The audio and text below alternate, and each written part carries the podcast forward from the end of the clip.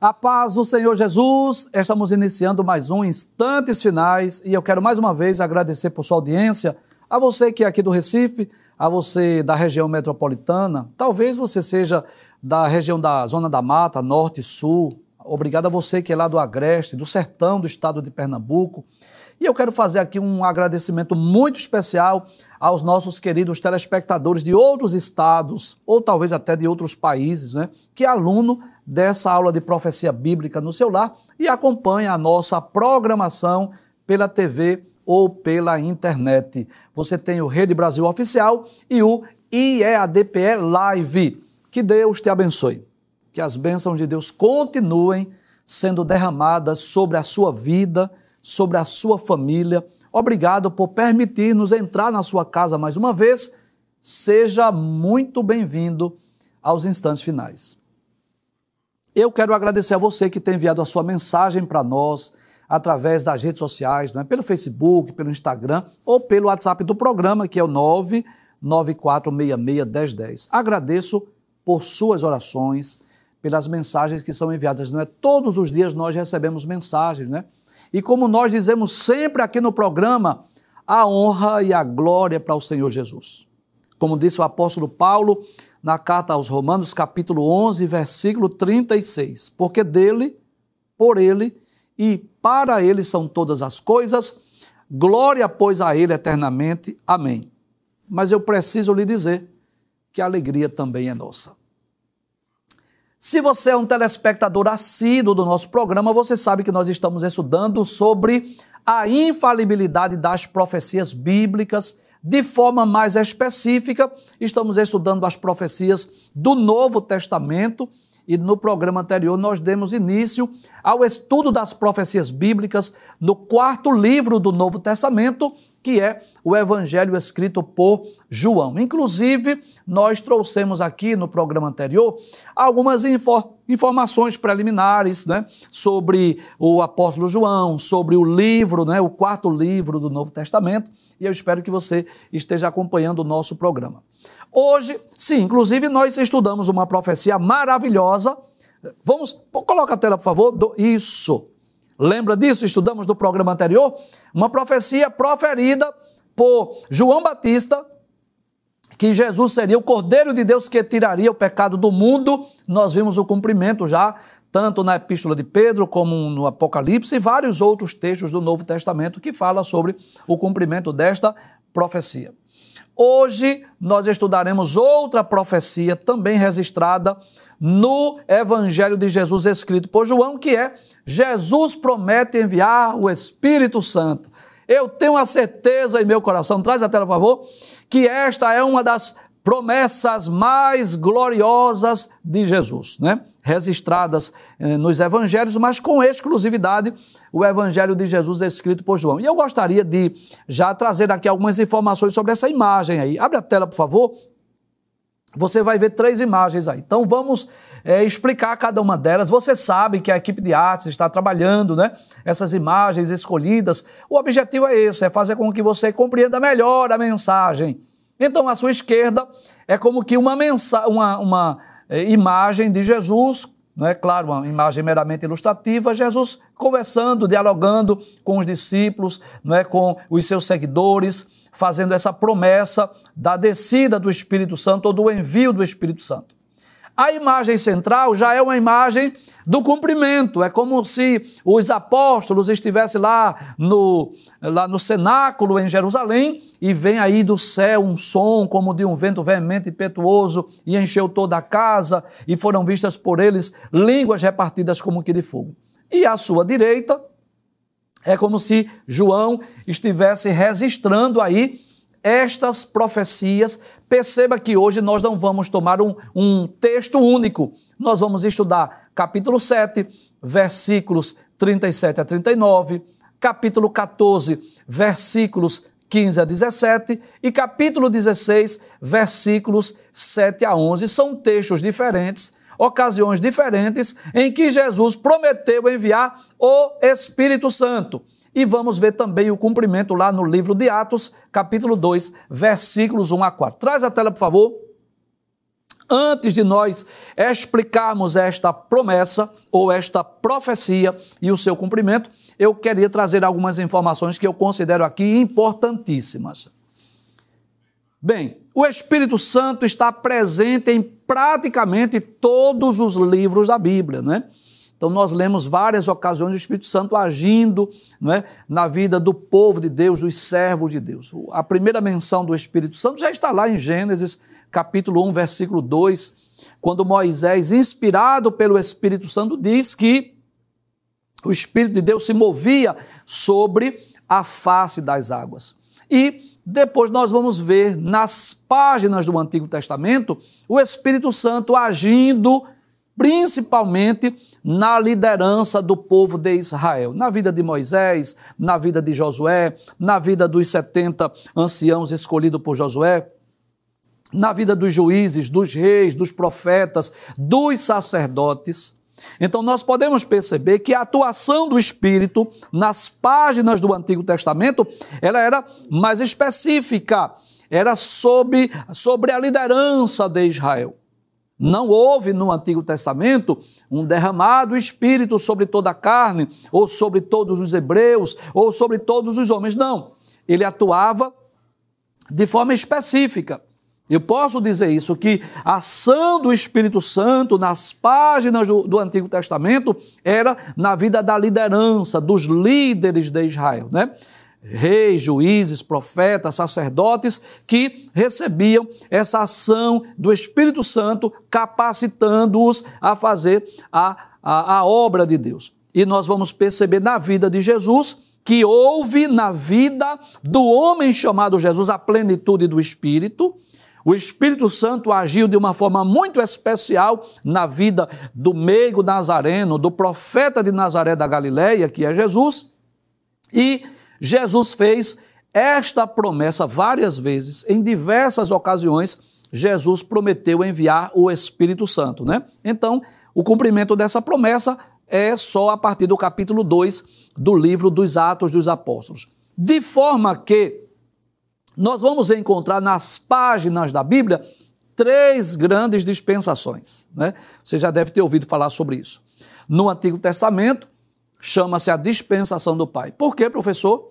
Porque a ênfase maior nas páginas do Antigo Testamento está na pessoa de Deus. É Deus criando, é Deus chamando, é Deus capacitando, é Deus vocacionando, é Deus punindo, é Deus agindo, é Deus fazendo milagres. A ênfase do Antigo Testamento está na primeira pessoa da Trindade, que é Deus, o Pai.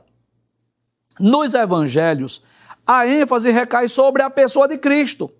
É Jesus nascendo, é Jesus pregando, é Jesus curando, é Jesus ensinando, é Jesus operando maravilhas, é Jesus multiplicando pães e peixes, é Jesus acalmando o vento e a tempestade, é Jesus ressuscitando, é Jesus curando os leprosos, enfim.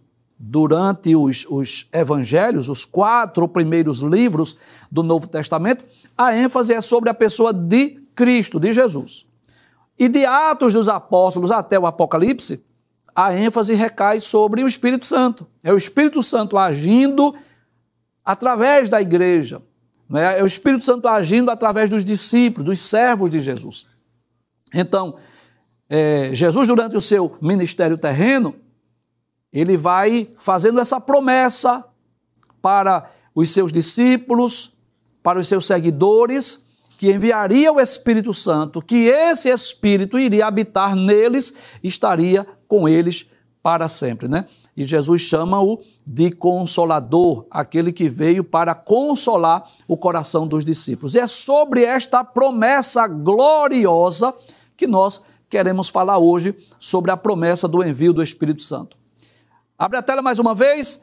O título do programa hoje é Jesus promete enviar o Espírito Santo. Pode passar o texto, João capítulo 7, versículos 37 a 39, que é a ocasião em que Jesus está na festa dos tabernáculos. Aí diz assim, e no último dia. Bem, deixa eu explicar logo o que é o último dia. E para você entender melhor, traz a tela, por favor. Né? E aqui eu quero dar um conselho aos nossos queridos telespectadores, que você não deve isolar um texto do seu contexto, porque um texto fora do contexto é um pretexto para a heresia, né? Então, há um princípio hermenêutico chamado o princípio do contexto, que o texto não pode ser tomado isoladamente. Eu vou ser mais prático, tá? Eu vou usar um outro vocabulário que fique mais fácil você entender. Você não deve ler um versículo isoladamente e dar a interpretação. Você tem que ler os versículos anteriores e os versículos posteriores, né? Então, esse versículo que nós iniciamos aí, o versículo de número 37, diz, e no último dia de quê, professor? Aí nós vamos para o capítulo 7, versículo 2. Traz a tela, por favor. Eu espero que você esteja com a sua Bíblia, né? Diariamente eu falo sobre isso aqui. A importância de você estar fazendo uso da sua Bíblia, manuseando, conferindo os textos bíblicos, tá bem? Capítulo 7, versículo de número 2, diz assim, e estava próxima a festa dos judeus, chamada a festa dos tabernáculos.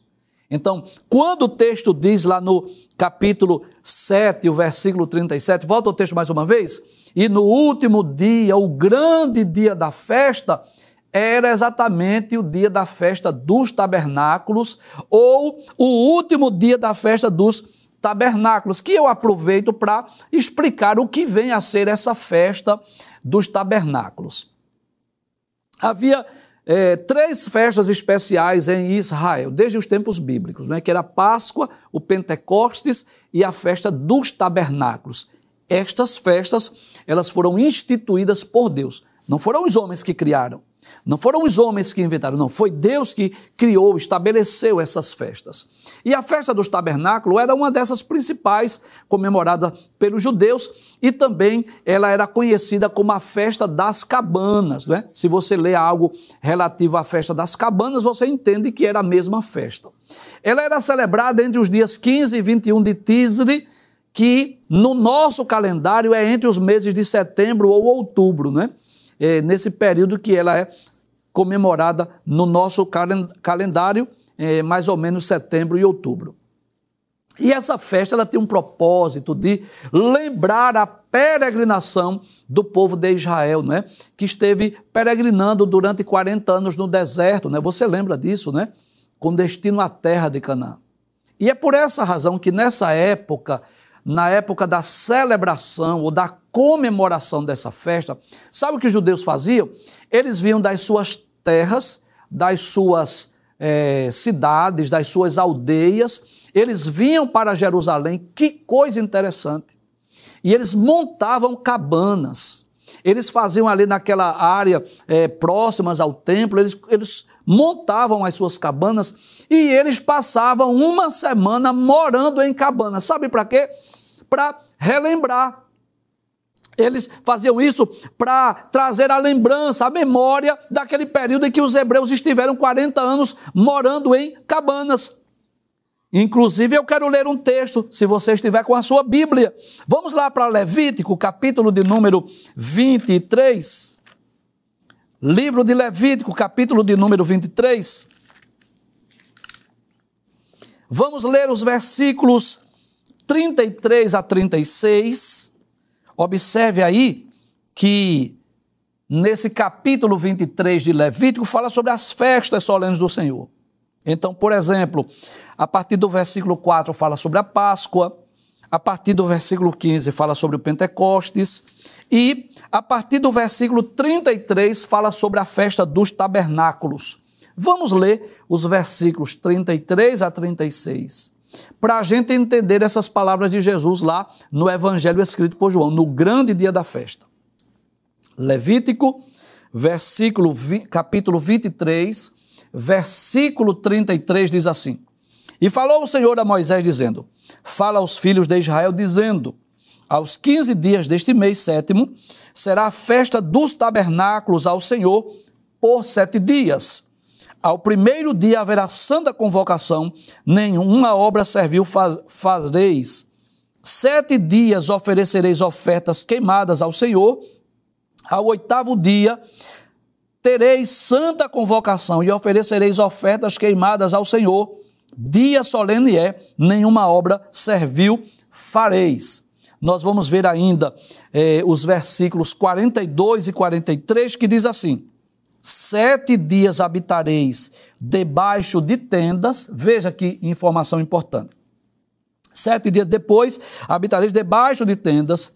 Todos os naturais em Israel habitarão em tendas, para que saibam as vossas gerações que eu fiz habitar os filhos de Israel em tendas, quando os tirei da terra do Egito. Eu sou o Senhor vosso Deus. Então, vamos voltar ao contexto de João capítulo 7 agora. Estava sendo comemorada em Jerusalém a festa dos tabernáculos, essa festa em que eles celebravam e lembravam dos 40 anos de peregrinação. E o que acontecia? Peregrinos de várias cidades de Israel, de várias tribos, vinham para Jerusalém, traziam suas tendas, montavam as suas tendas, estavam ali celebrando essa Páscoa. E esse último dia da festa era aquele dia da solenidade especial, ninguém trabalhava, era um dia de santa convocação, era um dia em que o povo estava com o coração voltado para Deus, estava com o coração desejoso de buscar a Deus, adorar a Deus, servir a Deus, e Jesus aproveita esse sentimento do povo judeu, esse desejo de buscar a Deus, de celebrar a Deus, de cultuar, de participar dessa festa. Jesus aproveita para trazer uma promessa gloriosa. Abre o texto mais uma vez, por favor. Aí no último dia da festa, o grande dia da festa, Jesus pôs-se em pé e clamou dizendo: se alguém tem sede, que venha a mim e beba. Que coisa interessante. Você sabe disso? Que Jesus muitas vezes em seus ensinos, Jesus utiliza-se de verdades materiais, físicas, terrenas, para nos mostrar as verdades celestiais. Você sabe, nós já falamos aqui os ensinos de Jesus através de parábolas, de comparações. Muitas vezes Jesus utilizou-se de metáforas, onde Jesus disse que era o bom pastor, em que Jesus disse que era a videira verdadeira, em que Jesus falou que era o pão da vida. Então, Jesus disse que era a luz do mundo. Enfim, Jesus utilizava-se dessa linguagem, dessas metáforas, para que os judeus entendessem a importância, a necessidade que eles tinham de Cristo. Então, que coisa interessante. Aí Jesus vai dizer aos judeus: se alguém tem sede, que venha a mim e beba. Jesus já havia dito que era o pão da vida, o pão que desceu do céu, e agora ele diz que é a água da vida. Se alguém tem sede. Aí eu volto a entender o contexto. Que contexto era esse? Isso da festa dos tabernáculos, em que as pessoas deixaram seus afazeres. Vamos pensar no povo de Israel? Deixaram lá a sua lavoura, sua plantação, os seus animais, a sua terra, a sua casa, foram para Jerusalém, levaram as suas tendas e passaram uma semana ali celebrando, cultuando a Deus. Que tipo de sede é essa? A sede de Deus, o desejo de servir a Deus, o desejo de cultuar, de adorar. Aí Jesus está dizendo: se alguém tem sede, que venha a mim e beba. Se você tem sede de Deus, se você tem desejo de servir a Deus, de fazer a vontade de Deus, então você vem a mim, porque você vai saciar essa sede. Volta ao texto mais uma vez. Aí ele diz: por que ir a Cristo? Aí ele diz: quem crê em mim, como diz a Escritura, rios de água viva correrão do seu ventre. Jesus estava falando de quê? Traz a tela, por favor. Jesus estava falando desta alegria que só o salvo pode desfrutar. Desta alegria interna, interior, que só o crente salvo é quem conhece isso. Não adianta nós queremos explicar isso para pessoas que não são salvas, que não são crentes, que não tiveram essa experiência. É só o crente salvo, que é templo e morada do Espírito Santo, pode entender esse gozo, essa alegria dentro de nós, proporcionada pela presença do Espírito Santo. Então, quem toma a decisão de servir a Cristo, de receber Jesus como Salvador, ele não está só fazendo parte de uma religião. Ele está recebendo dentro de si esta fonte de alegria transbordante, constante, contínua. Volta ao texto mais uma vez. Veja o que Jesus diz. Quem crê em mim, como diz a Escritura, rios de água viva correrão do seu ventre. Jesus estava dizendo que essa fé em Cristo não vai se tornar uma mera ritualidade, uma mera religiosidade, porque era isso que muitas vezes acontecia com os judeus. Você sabe disso, que esse ato de ir para as festas, de levar um animal, o animal ser sacrificado, ser imolado, às vezes isso gerava um mero ritualismo, uma mera liturgia, uma mera ritualidade. A ponto de muitas vezes Jesus dizer assim: eu estou cansado das vossas ofertas, eu estou cansado dos vossos holocaustos. Jesus estava dizendo: olha, o que eu tenho a proporcionar a vocês é algo mais maravilhoso, é algo especial, é algo espiritual, que não vai se tornar um mero ritual, uma mera liturgia, um mero culto. Não, vai ser algo interno.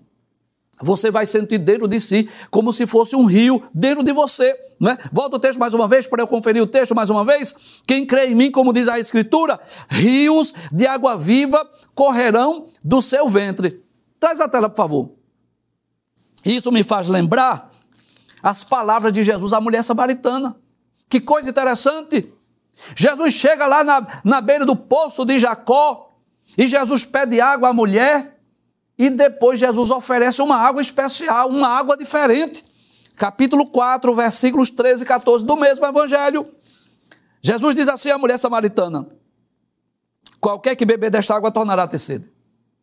Quem bebe dessa água aí, desse poço, tem que vir aqui buscar mais água, porque vai saciar a sede um momento, depois vai ter que beber novamente. Mas ele diz: mas aquele que beber da água que eu lhe der, nunca terá sede.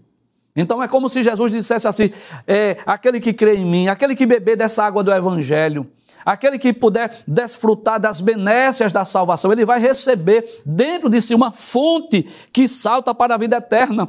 Jesus diz: porque a água que eu lhe der, se fará nele uma fonte de água a jorrar para a vida eterna.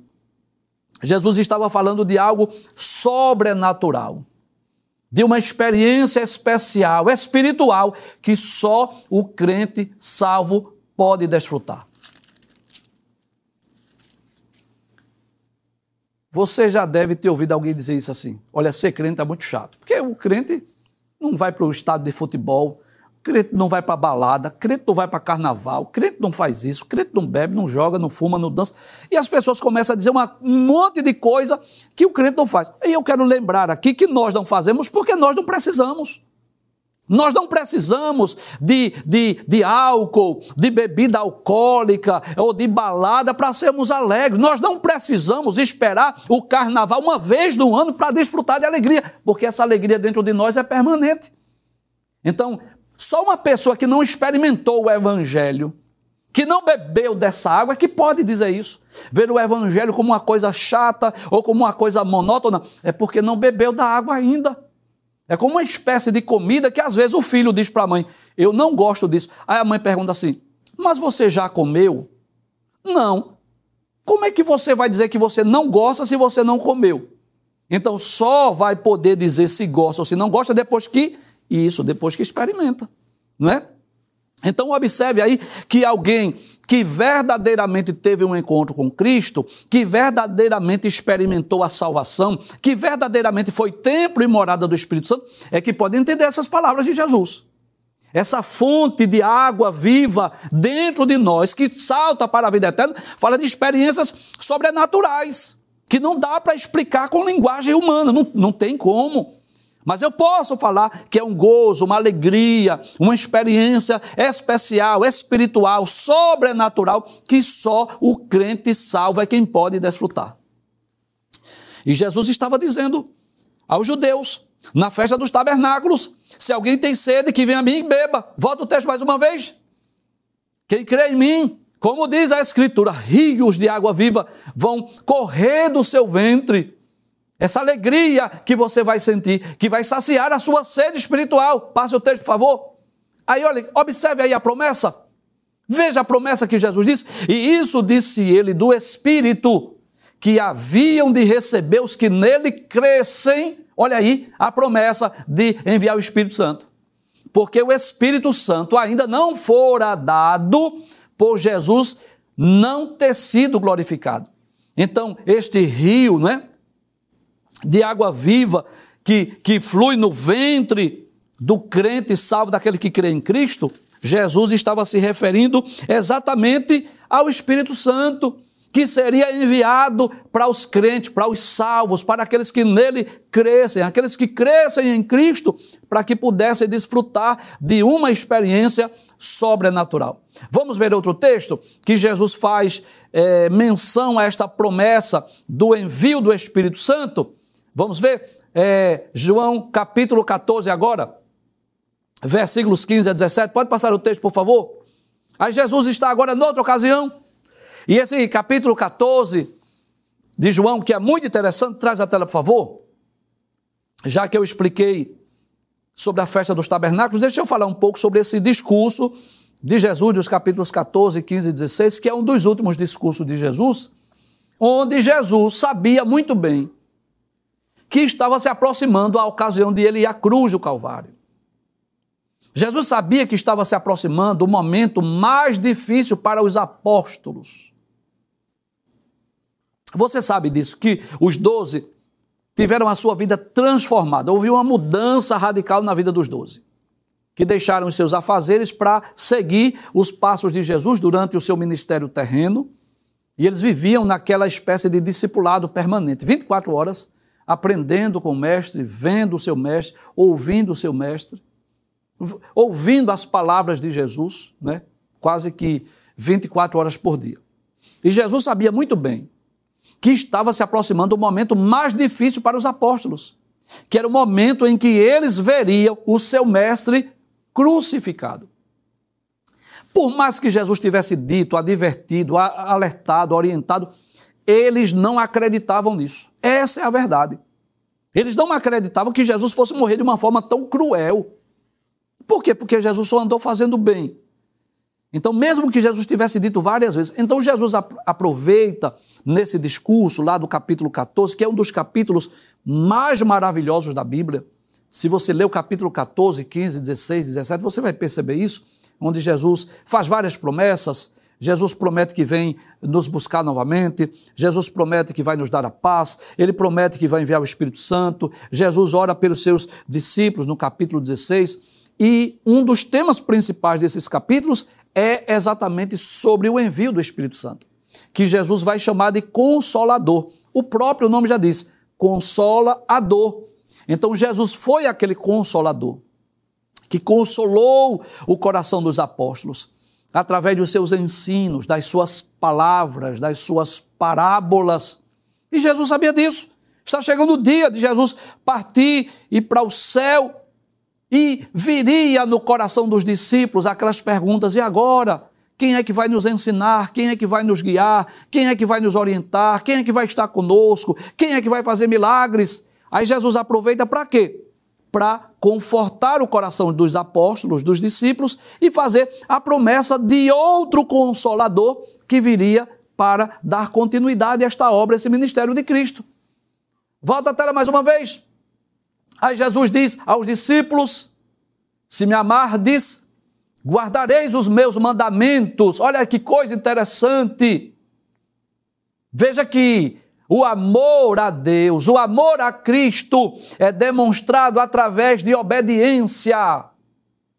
Jesus estava dizendo aos discípulos: se vocês me amam, vocês vão guardar os meus mandamentos, os meus ensinos. Nós estamos vivendo uma época em que muita gente diz amar a Deus, que tem Jesus no seu coração, só que, detalhe, não quer guardar os mandamentos, não quer renunciar, não quer tomar a sua cruz, não quer seguir a Cristo. Essa é a verdade. Tem muita gente que quer receber Jesus como seu Salvador, mas não quer recebê-lo como Senhor da sua vida. E Jesus faz uma prova agora, um teste do discipulado. Jesus diz para os 12: se me amardes, guardareis os meus mandamentos. Sabe o que é que Jesus está dizendo? Quem me ama, guarda os meus mandamentos. Quem não guarda os meus mandamentos é porque não me ama. Simples assim. Simples assim. Porque um amor se demonstra em ações. Um amor não se demonstra só em palavras. Amor é demonstrado em ações. Deus amou o mundo de tal maneira que deu o seu Filho unigênito. Olha aí, Deus demonstrando o seu amor através de ações. E Jesus estava dizendo aos 12, se vocês me amam, vocês vão guardar os meus mandamentos. É a prova do discipulado, é o teste se nós amamos a Deus ou não. Se nós amamos a Deus, vamos sentir o desejo de guardar os seus mandamentos, ser obediente a Ele. Volta ao texto, por favor. Aí ele diz, e eu rogarei ao Pai, e Ele vos dará outro consolador, né? Lá no grego é Parácleto ou Parácleto, aquele que veio para dar continuidade à obra de Cristo, ou dar continuidade a esse ministério da consolação. Esse consolador aí é uma espécie de um advogado, aquele que vai estar do nosso lado para nos ajudar, nos dirigir, nos orientar, nos ensinar. E Jesus diz, eu rogarei ao Pai, Ele vos dará outro. E é importante que lá no grego, no original, o outro aí significa outro da mesma essência, da mesma natureza, outro com as mesmas características, outro consolador, outro ser que vai ser enviado para quê? Para que fique convosco para sempre. Versículo de número 17, aí diz, e quem é esse consolador? Quem é esse que será enviado por Jesus para estar com os discípulos ou com a igreja para sempre? Aí Jesus continua dizendo, o Espírito da verdade, que o mundo não pode receber. Que coisa interessante! Traz a tela, por favor.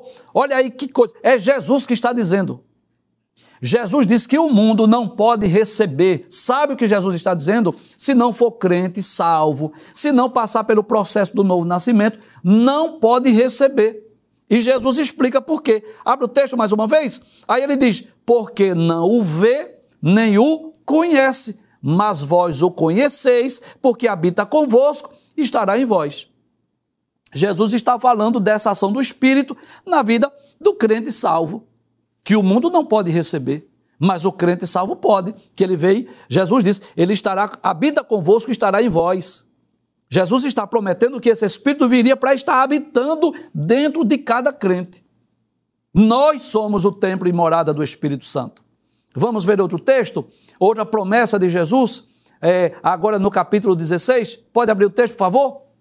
Outra ocasião, né? Jesus sentado lá, aí diz assim, todavia digo-vos a verdade. Olha, eu vou dizer a verdade a vocês. Qual é? Que vos convém que eu vá. Olha que coisa interessante. Em outras palavras, Jesus está dizendo assim, é necessário que eu vá. O que é que Jesus está dizendo? É necessário que eu morra, é necessário que eu seja crucificado, é necessário que eu ressuscite ao terceiro dia e é necessário que eu volte ao meu Pai. Eu tenho que ir. Jesus estava preparando o coração dos discípulos, porque eles iriam ver daqui a alguns dias Jesus crucificado, e era para eles lembrar bem que Jesus disse. Ele falou que era necessário ir. Então Jesus estava preparando o coração dos discípulos, o coração dos apóstolos. É necessário que eu vá. Abre o texto mais uma vez. Aí ele diz, porque se eu não for, o Consolador não virá a vós. Ou seja, se eu não for à cruz, se eu não morrer, se eu não voltar ao céu, o Consolador não virá a vós, mas se eu for, enviá-lo-ei. Olha aí, Jesus dizendo que vai enviar o Espírito Santo.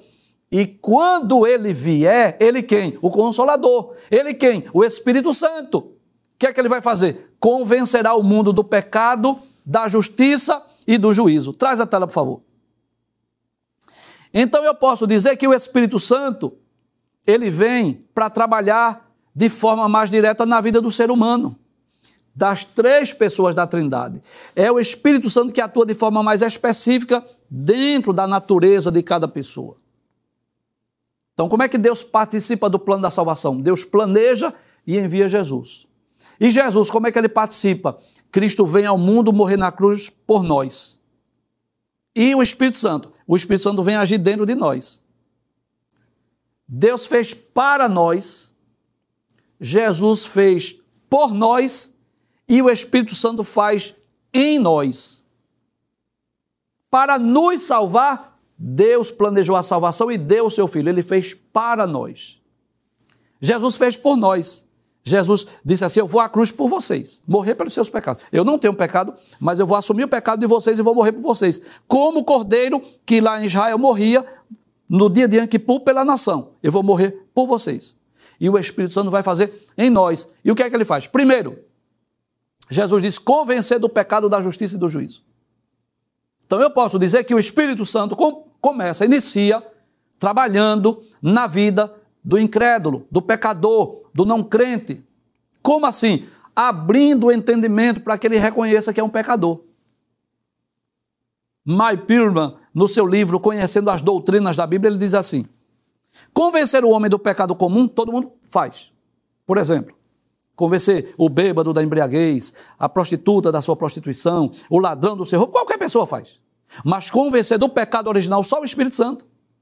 Então o Espírito Santo age na vida do ser humano, ainda não crente, convencendo, dizendo, creia nessa palavra, creia nessa verdade, creia nesse Evangelho. O Evangelho é verdadeiro, o Evangelho é genuíno. Mas observe, ele convence do pecado. Segundo, convence da justiça. Que Cristo veio ao mundo para satisfazer a justiça de Deus. Que Cristo veio ao mundo para morrer por nós. Que Cristo veio ao mundo pagar o preço da nossa redenção, do nosso resgate. Então ele convence do pecado, da justiça e do juízo. Como assim? Porque quem rejeitar a Cristo, inevitavelmente vai experimentar o juízo divino. Não vai poder chegar lá no dia do juízo e dizer assim, eu sou inocente. Não, você não é inocente, não. O Espírito Santo lhe lembrou isso. Agora, você foi que recusou, você foi que rejeitou esse preço da salvação oferecido por Cristo Jesus. Volta ao texto mais uma vez. Aí diz, mas se eu for, enviá-lo-ei, e quando ele vier, convencerá o mundo do pecado, da justiça e do juízo. Aí Jesus começa a explicar, pode passar, versículos 9 a 11. Do pecado, porque não crê em mim. Porque este é o maior pecado que o ser humano pode cometer, deixar de crer em Cristo. Porque se ele não crer, será condenado. Da justiça, porque eu vou para o meu Pai. E não me vereis mais. E do juízo, porque já o príncipe desse mundo está julgado. Então, o Espírito Santo veio com essa missão. Jesus fez essa promessa. Observe, 3 textos distintos, onde Jesus promete enviar o Espírito Santo, o Consolador, aquele que vem para convencer o mundo do pecado, da justiça e do juízo. É bom lembrar que após a sua ressurreição, antes da sua ascensão, Jesus soprou sobre os 12 o Espírito Santo. Você deve lembrar isso. Isso está em João, capítulo de número 20. Após a ressurreição de Cristo, né? Capítulo de número 20, versículo 22, diz, e havendo dito isso, assoprou sobre eles e disse-lhes, recebei o Espírito Santo. Então, nessa ocasião, nós entendemos que ali foi a habitação do Espírito, habitando naqueles 11 discípulos, naqueles 11 apóstolos, habitando agora de forma permanente. Porque o Espírito que agia no Antigo Testamento de forma esporádica, ele agora estaria agindo de forma permanente. Mas é no dia de Pentecostes, no capítulo 2 do livro de Atos, que nós vamos ver o cumprimento dessas promessas que Jesus disse que iria enviar o Espírito Santo para estar com os salvos, para estar com a igreja, para estar com os apóstolos. Vamos ver o cumprimento? Atos capítulo 2, versículos 1 a 4, nós já explicamos esse texto em outros programas, mas nunca é demais lembrar que isso é o cumprimento de uma promessa, de uma profecia. Abre o texto, por favor.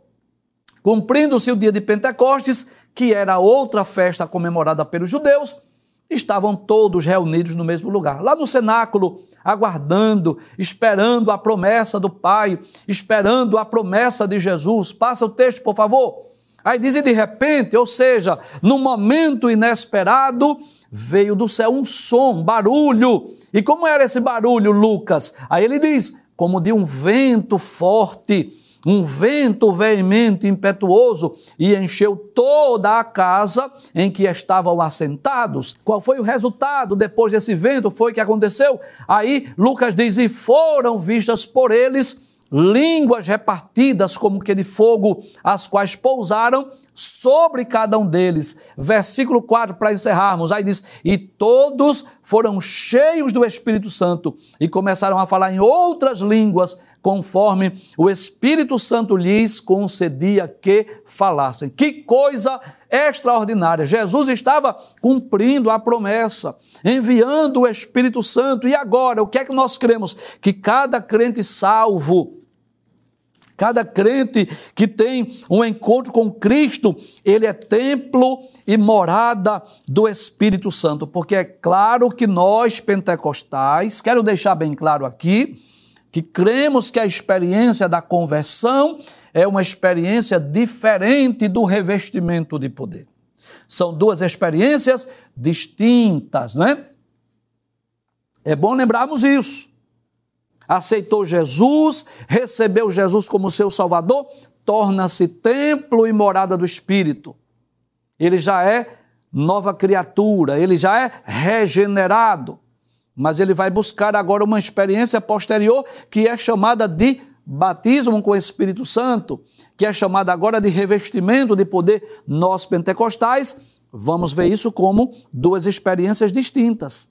Veja que os apóstolos já eram crentes, já eram salvos, Jesus já havia soprado sobre eles o Espírito, mas Jesus disse: ficai, porém, em Jerusalém, até que do alto sejais revestidos de poder. Então o Espírito Santo age de que forma? Primeiro, na vida do pecador, do incrédulo, do não crente, do não salvo. Como? Convencendo. À medida que alguém prega o Evangelho, o Espírito Santo vai lá na mente, no coração, já se creia. Creia nesse Evangelho, creia nessa mensagem. Essa mensagem é verdadeira. Aí quando a pessoa crê e passa pelo processo da regeneração, né? Ele crê no Evangelho, se arrepende dos pecados, se converte dos seus maus caminhos, aí o Espírito Santo habita.